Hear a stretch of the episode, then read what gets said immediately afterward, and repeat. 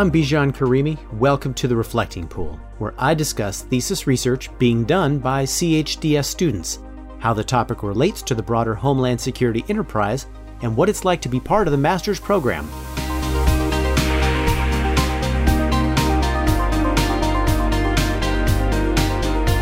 In October twenty eighteen, a Boeing seven thirty-seven MAX aircraft crashed in Jakarta, Indonesia. In March twenty nineteen, an eerily similar event happened in Addis Ababa, Ethiopia.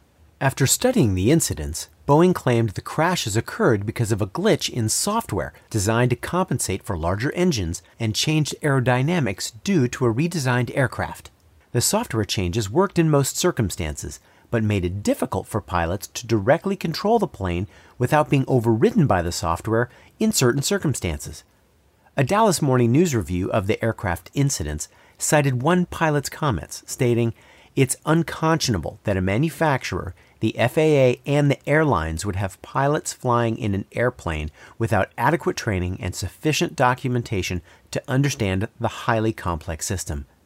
The seven thirty-seven MAX air crashes highlight what happens when software and complex systems come together. People operating these complex machines may not fully understand how they're programmed and how they might react when dealing with a novel circumstance. Humans must understand the limitations of these new systems and consider what adaptations and training are necessary to prepare us to exist in a world surrounded by intelligent technology. Jackie Lindsey became the secretary of the New Mexico Department of Homeland Security and Emergency Management after a seventeen-year career with the Albuquerque Fire Department. She's also an Olympian, having competed for her native Canada at the two thousand and two thousand four games in softball. She and I met in Monterey at the annual APEX Conference to talk about her thesis. Many N P S students come to the program to research a problem at their home agency or take on a grand challenge. For Jackie, studying the interface of humans and intelligent technology was very personal. Right before I came to M P S and to C H D S, um, my best friend was killed in a Tesla accident in Florida. And I actually had no intention of writing on that. I just happened to come to school. As we were in the first semester and, and reading several of the books that we had read, and uh, I just thought, you know, this is interesting. I'm, I'm kind of angry, actually. I, I think I'm going to try to rip Elon Musk, because he killed my best friend. And that really was my motivation behind it. I started researching, I started reading more, I started looking into the circumstances around Josh's death, and quickly learned that wasn't just the fault of a vehicle or somebody's design of the vehicle, but there was a lot of human error involved. And it, it got me really interested. I did so much research. It was much more of a cathartic type of um, exercise for me. And it started with our very first uh, assignment with Bellavita's class, which was to do your first research project. So that's what I, I started doing, was really looking into the, you know, the depths of, of Tesla and automation and autopilot and all of this, this movement with our vehicles, how we're starting to go to more automation, um, and what that means for society. And uh, by the time I was done that research paper, I feel like I had enough to do an entire thesis. And so that was the momentum I decided to continue on. So much has been written about autonomous vehicles. Yeah. Tesla is the one that's mentioned most, but there's what Uber is doing, what Waymo is doing, all kinds of, of different things. But really, Elon is sort of their evangelist. And one of the things that he says is autonomous vehicles are going to decrease accidents and it's going to save lives.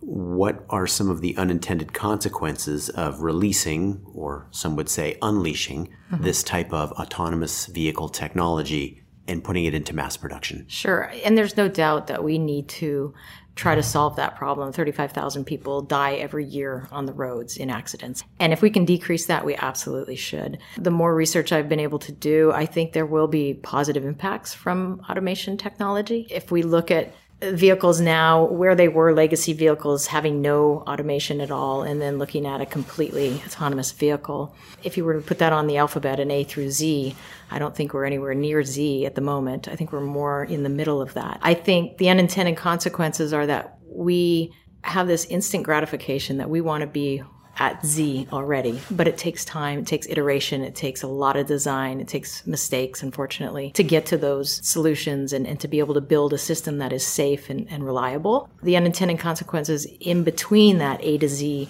is that people may lose their lives like Josh did.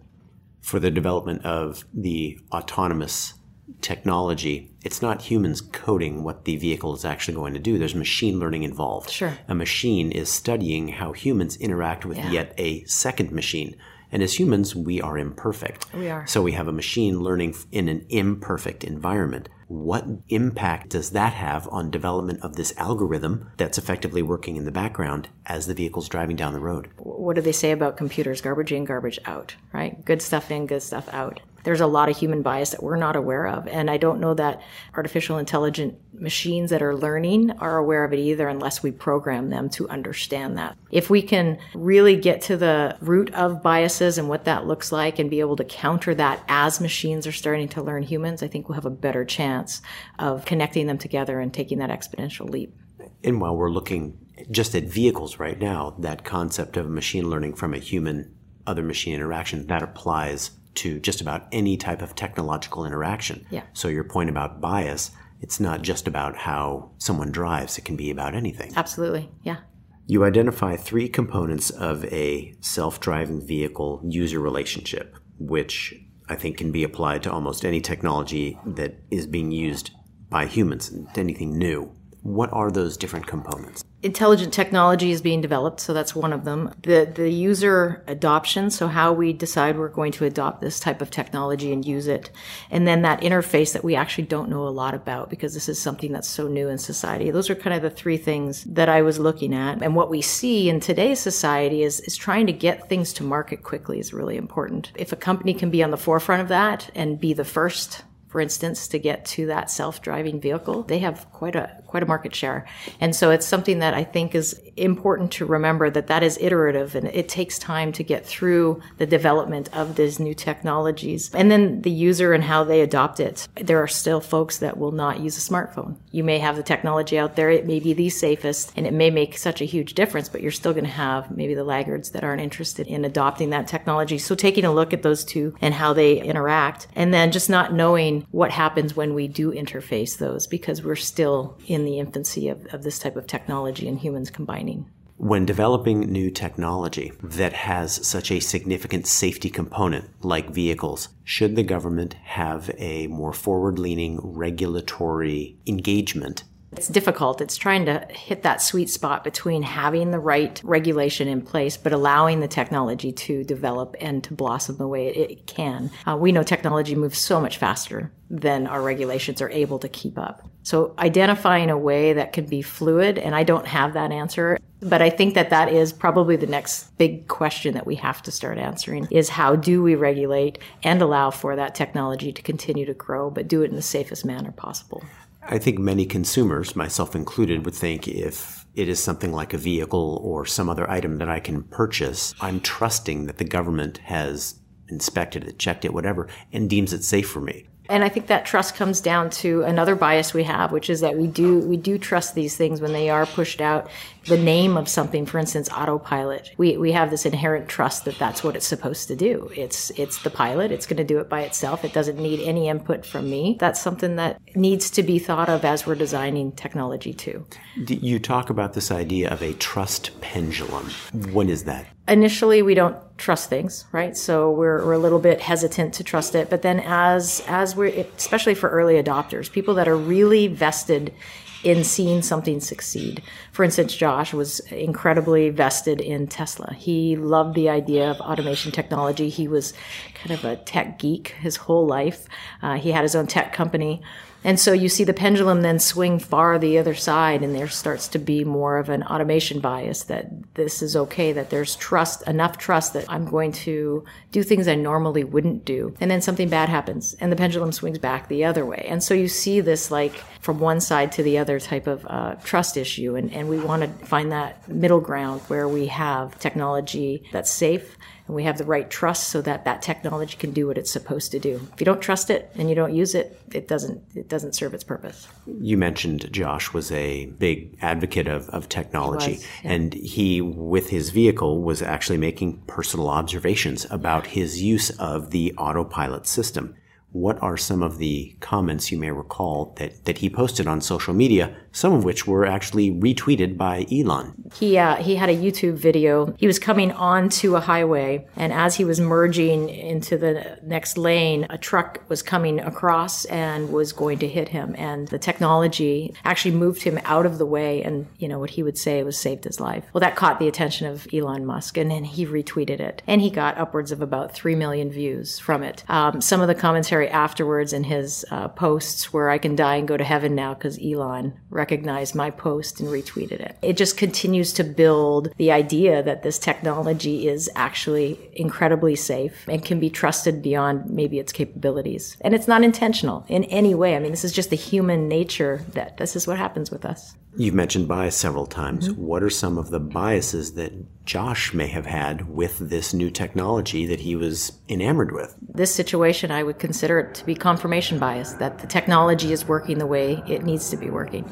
What do you see in terms of this idea of bias creation? How do you see it being extrapolated to other areas and welcoming new technology without appreciating what risk it may pose? So maybe on not such a risky stance, but an example I think I use is uh, how we use our smartphones and the navigation systems within our smartphones. And we, we just inherently trust them, right? They've gotten us to the right places most of the time. Once in a while, they make the mistake. And then you feel so frustrated that you allowed that to happen. And when we're driving a vehicle at seventy miles an hour, we're driving a bullet. And if we're trusting that beyond its capabilities, that has unintended consequences and, and could result in fatalities. And, and in this case, it did. You coined the term Brown's Point. What is that? Looking at some of the other theories on technology and their adoption. So one of those was with a gentleman named Teller. And uh, he talks about how technology is outpacing the human's ability to adapt to it. And that creates a problem. There's a gap. Well, in that gap, there's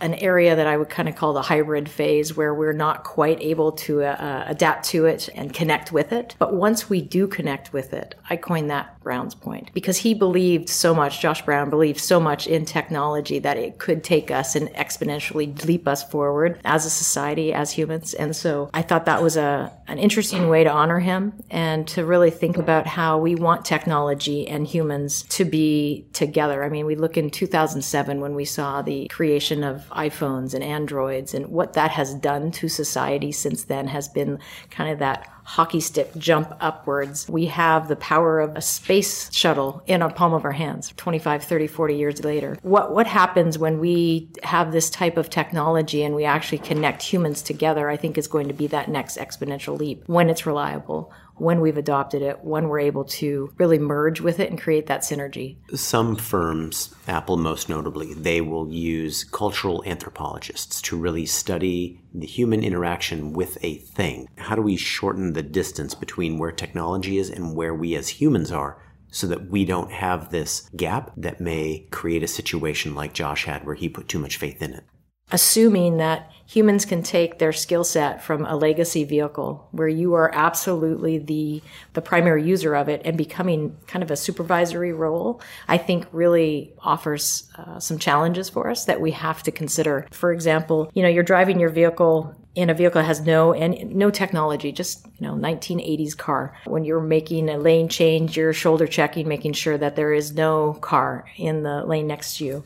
Nowadays, we have technology that flashes in our side view mirror, and we're not even shoulder checking anymore. We're relying on that technology, which can be problematic. And so as we move away from being the primary driver of the vehicle and becoming more of a supervisor, we're going to have to really consider how we train people.